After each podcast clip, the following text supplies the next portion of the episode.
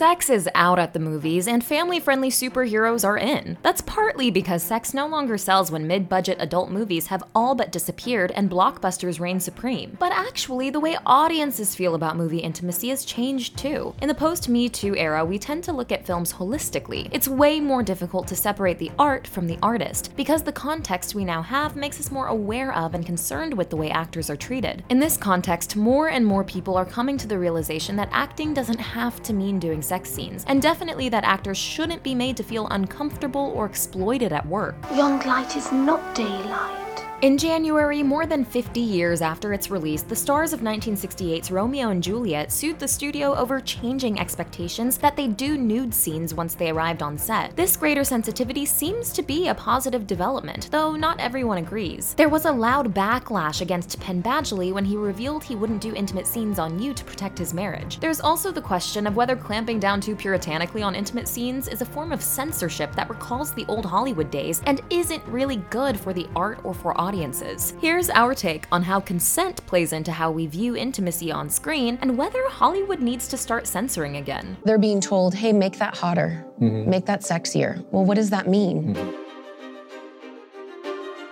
From the 1930s to the 1960s, Hollywood self censored intimacy on screen under the Hays Code. The code was strict. Married characters weren't even allowed to sleep in the same bed, and there were rules about how long actors could kiss on screen for. Gentlemen, uh, before you unleash your libidos, bear in mind Boston would have banned Pinocchio. After the code lost power and was lifted in the 1960s, the industry veered in the opposite direction. Sex scenes in films became increasingly associated with edginess or prestige. Erotic thrillers became popular, adult dramas with intimate scenes won big awards, and art house directors used explicit scenes to shock. Then the prestige TV era juggernauts like The Sopranos, Sex and the City, and Game of Thrones established their HBO appeal in a large degree through being able to realistically show what network TV couldn't. But abruptly, hashtag hashtag MeToo reshaped our understanding of so many intimate scenes from the history of film. This is bigger than Weinstein.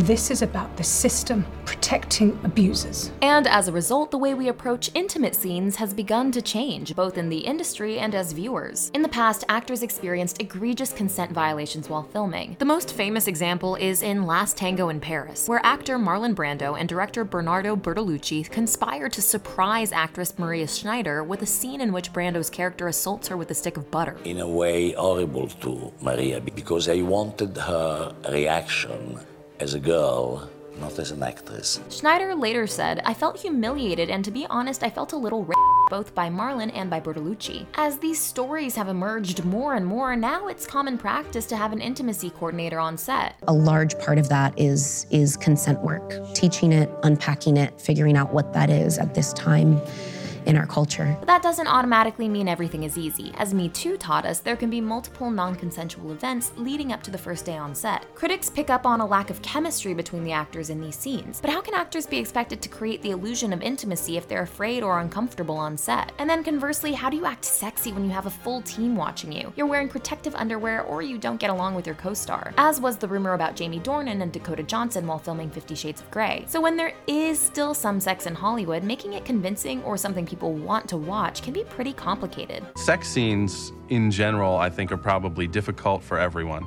Difficult for writers, difficult for actors, difficult for directors. And when actors do a good job, there's an element of audiences being too convinced and taking their responses way too far. Recently, viewers slut shamed Chloe Bailey for her sex scene in Swarm, combining two recent audience trends that they're unable to separate the actress from her character, and they're becoming increasingly uninterested in these graphic scenes.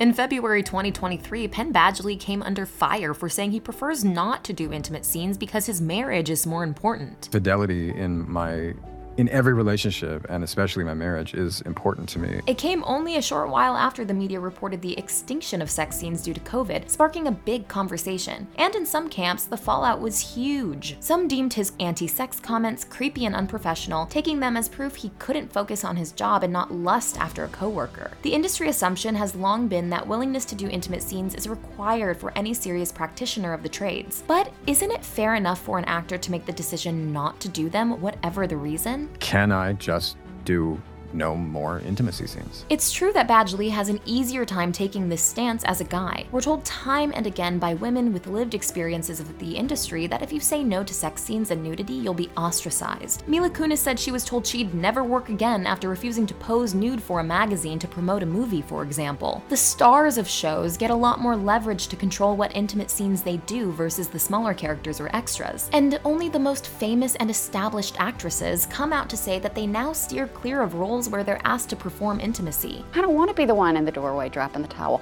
I'm tired of the cliches. And so are all of us. If the story and the role don't really call for sex, why write it in? More and more, we're seeing explorations that aren't just jumping to these cliches and attempt to realistically capture the complexity of human relationships, whether they're sexual or not. So, um, do you want to come with me?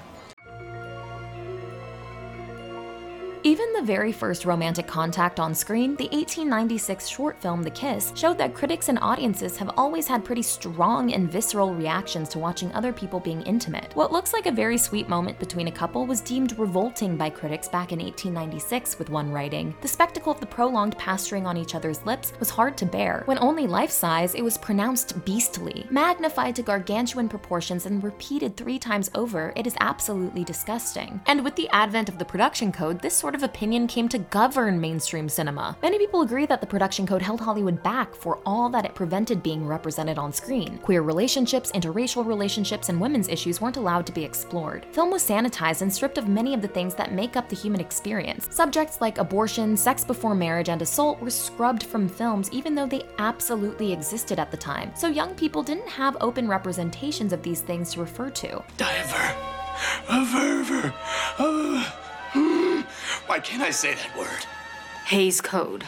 Bastards. Yet today, all over TikTok and Twitter, people are calling to reinstate censorship. One tweet says people don't consent to being voyeurs, another says that the characters haven't consented to us watching them. Many don't seem to know about the history of Hollywood censorship, saying 50, 60 years ago intimate scenes didn't exist, while others are claiming the film industry has somehow decayed and that the decay in question has taken root in society. Yet it's important to separate the actor's right to choose whether to participate from the value of intimate scenes themselves. The true history is that intimate scenes existed long before Hollywood censored itself, and it's a slippery slope to start censoring content again. There are also complex biases at play, as journalist Mira Fox notes. The Hays Code was deeply anti Semitic, too. When done well, intimate scenes can have a lot of artistic and narrative value. The 1973 film Don't Look Now, scene between a couple grieving their child, explores how these two people can reconnect after such a devastating loss. 1997's Boogie Nights explores what intimate scenes were like in the 70s and 80s adult film industry. Many shows today often use these scenes to explore important aspects of human relationships, the dynamics of power, consent, and emotional needs. And this can be important in cinema that's made for grown-ups as well. So the point isn't that all this should be erased from visual storytelling, but the industry should be guided by thoughtfulness around why an erotic scene is in the story and how it's produced. When you don't have a voice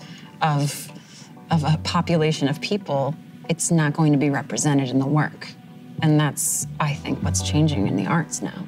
Censorship didn't work the first time around. Directors came up with increasingly inventive ways to get around it, like the way Hitchcock got around a three second kiss rule by writing a scene filled with passion where the characters simply have to stop and talk every three seconds. The heart of Hollywood's historic culture of censorship isn't in a good place, and making rules around what we can and can't watch doesn't do audiences any good. It's much better to include content warnings at the beginning of movies so that people can decide whether they want to watch them or not. The way Disney, TCM, and HBO Max do when introducing historic films with racial stereotyping, for example. The film's treatment of this world through a lens of nostalgia denies the horrors of slavery. On the other hand, why is it just a given that actors will do sex scenes? Consent comes into work too. For as long as the film industry has existed, actors have been expected to do things on and off screen that might make them uncomfortable, or might even be harmful to them. And that's reflective of something bigger in society. If that can happen to Hollywood actresses, who else is it happening to? As the conversation grows, hopefully we'll see more nuanced portrayals of relationships on screen too, reflecting a movie industry that has to grow as it challenges itself. That's the take. Click here to watch a video we think you'll love, or here to check out a whole playlist of awesome content. Don't forget to subscribe and turn on notifications.